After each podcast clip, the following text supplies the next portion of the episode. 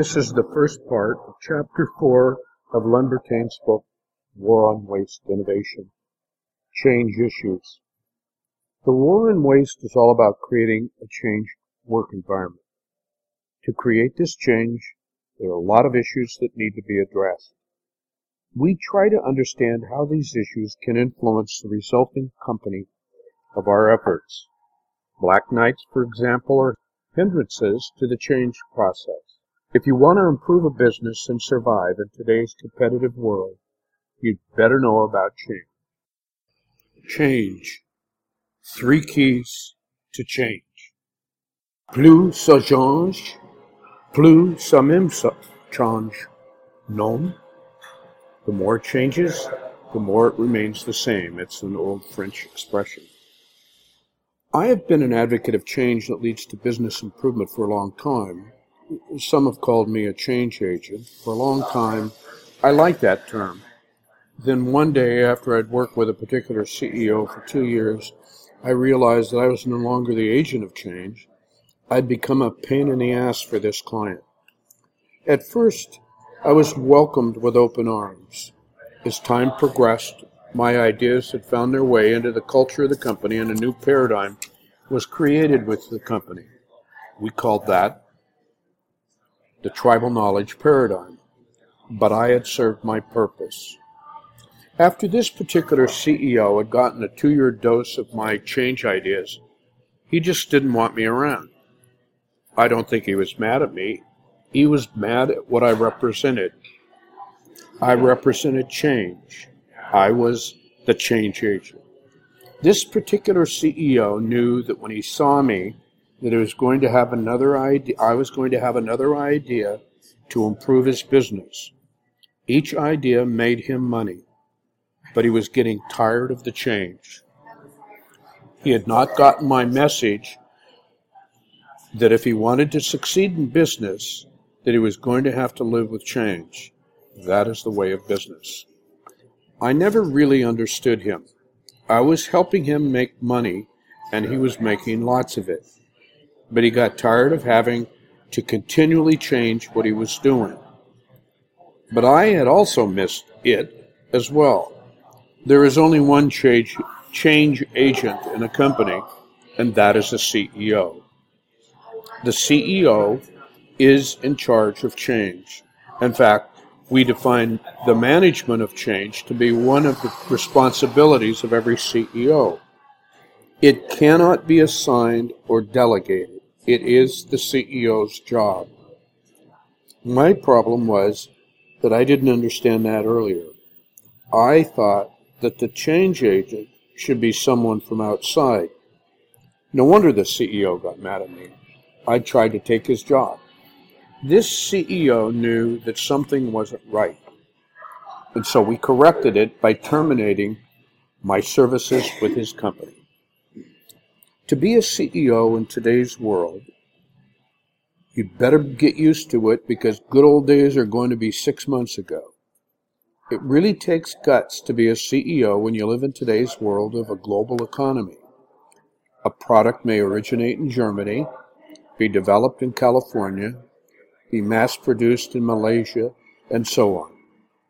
The exciting part of that equation is that the whole process only took seven months to materialize the idea and take it to full production in three steps across three continents.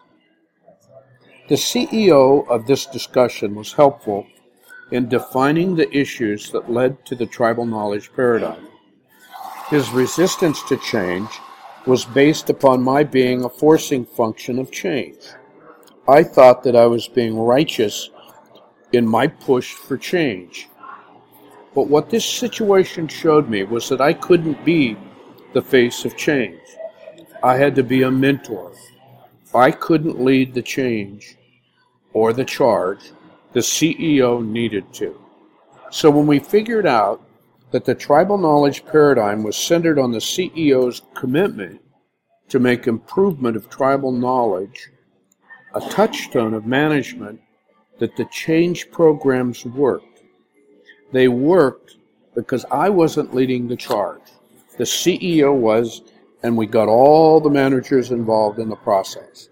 In fact, getting all managers to help the CEO is one of the foundation principles of the tribal knowledge paradigm. So, in this paradigm, change is everything. Change is ongoing.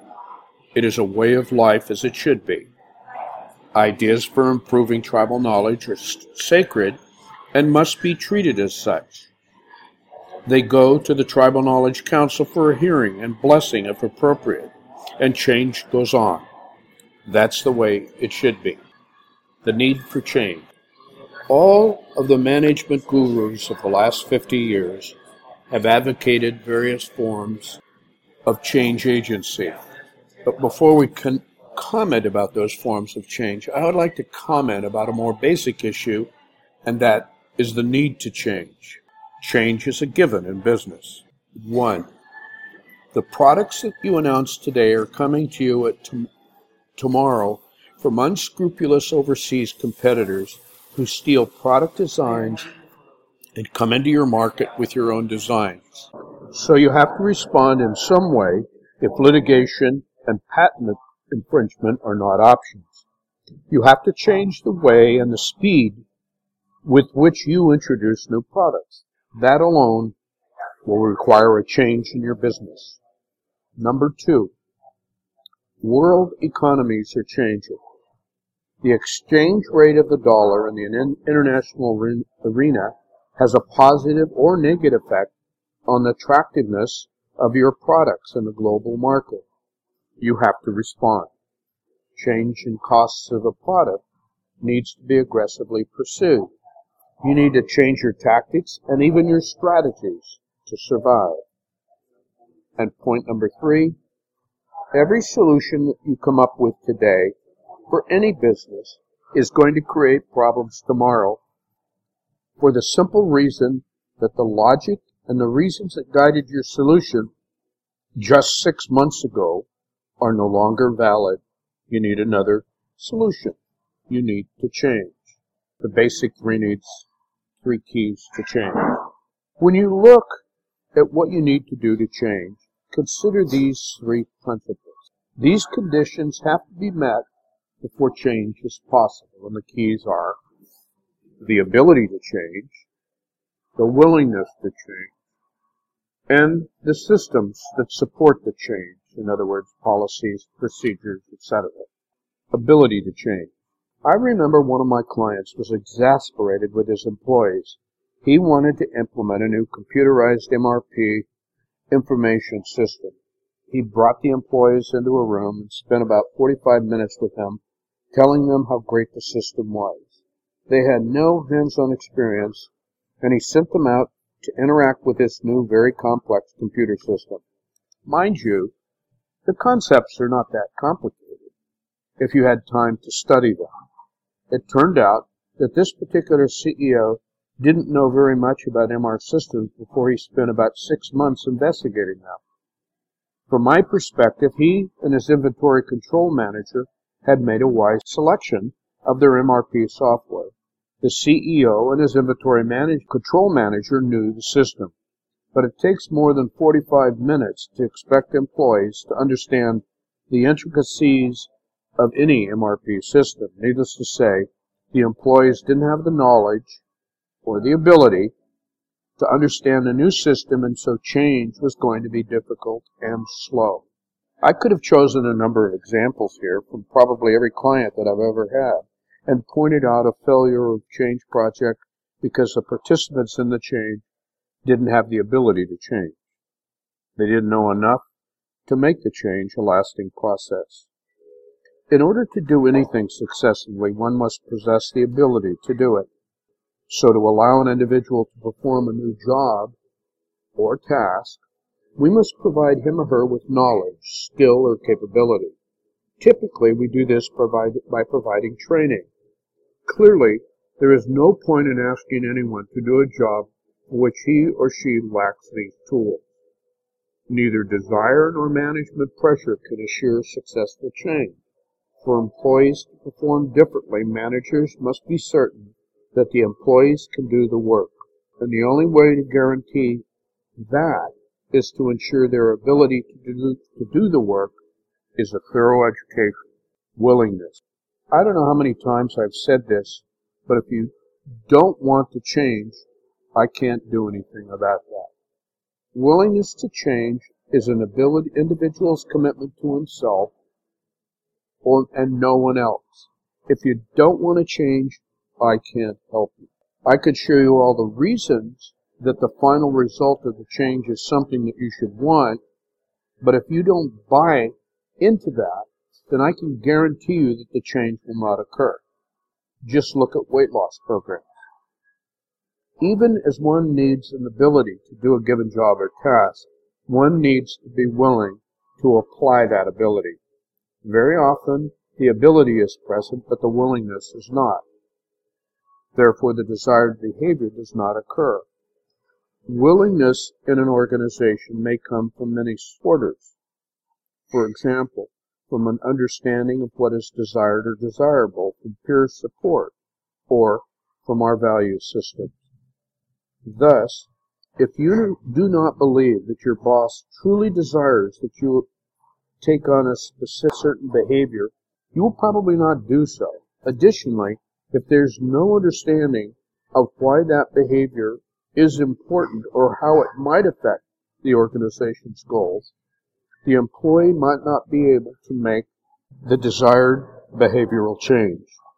It is also possible that one's peers or social group or union might disapprove of taking on the change in behavior, task, or role. This could lead to the individual's failure to use his ability. Organization history is full of stories of employees restricting output due to peer pressure against rate busters and company men. Employees might also have values that prohibit engaging in the desired behavior.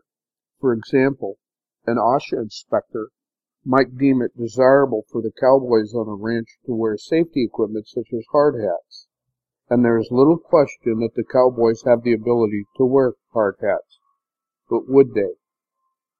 That isn't likely.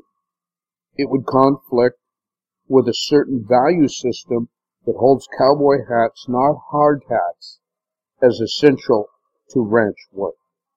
I wrote this as a comment here. I wrote this when I saw a rodeo Brahma Bull contest and one of the cowboys had a helmet on. Forgive my literary license in this example. That is the end of part one of chapter part chapter four Next time, we'll cover the systems that support the change. Thank you very much for your time. See you next time.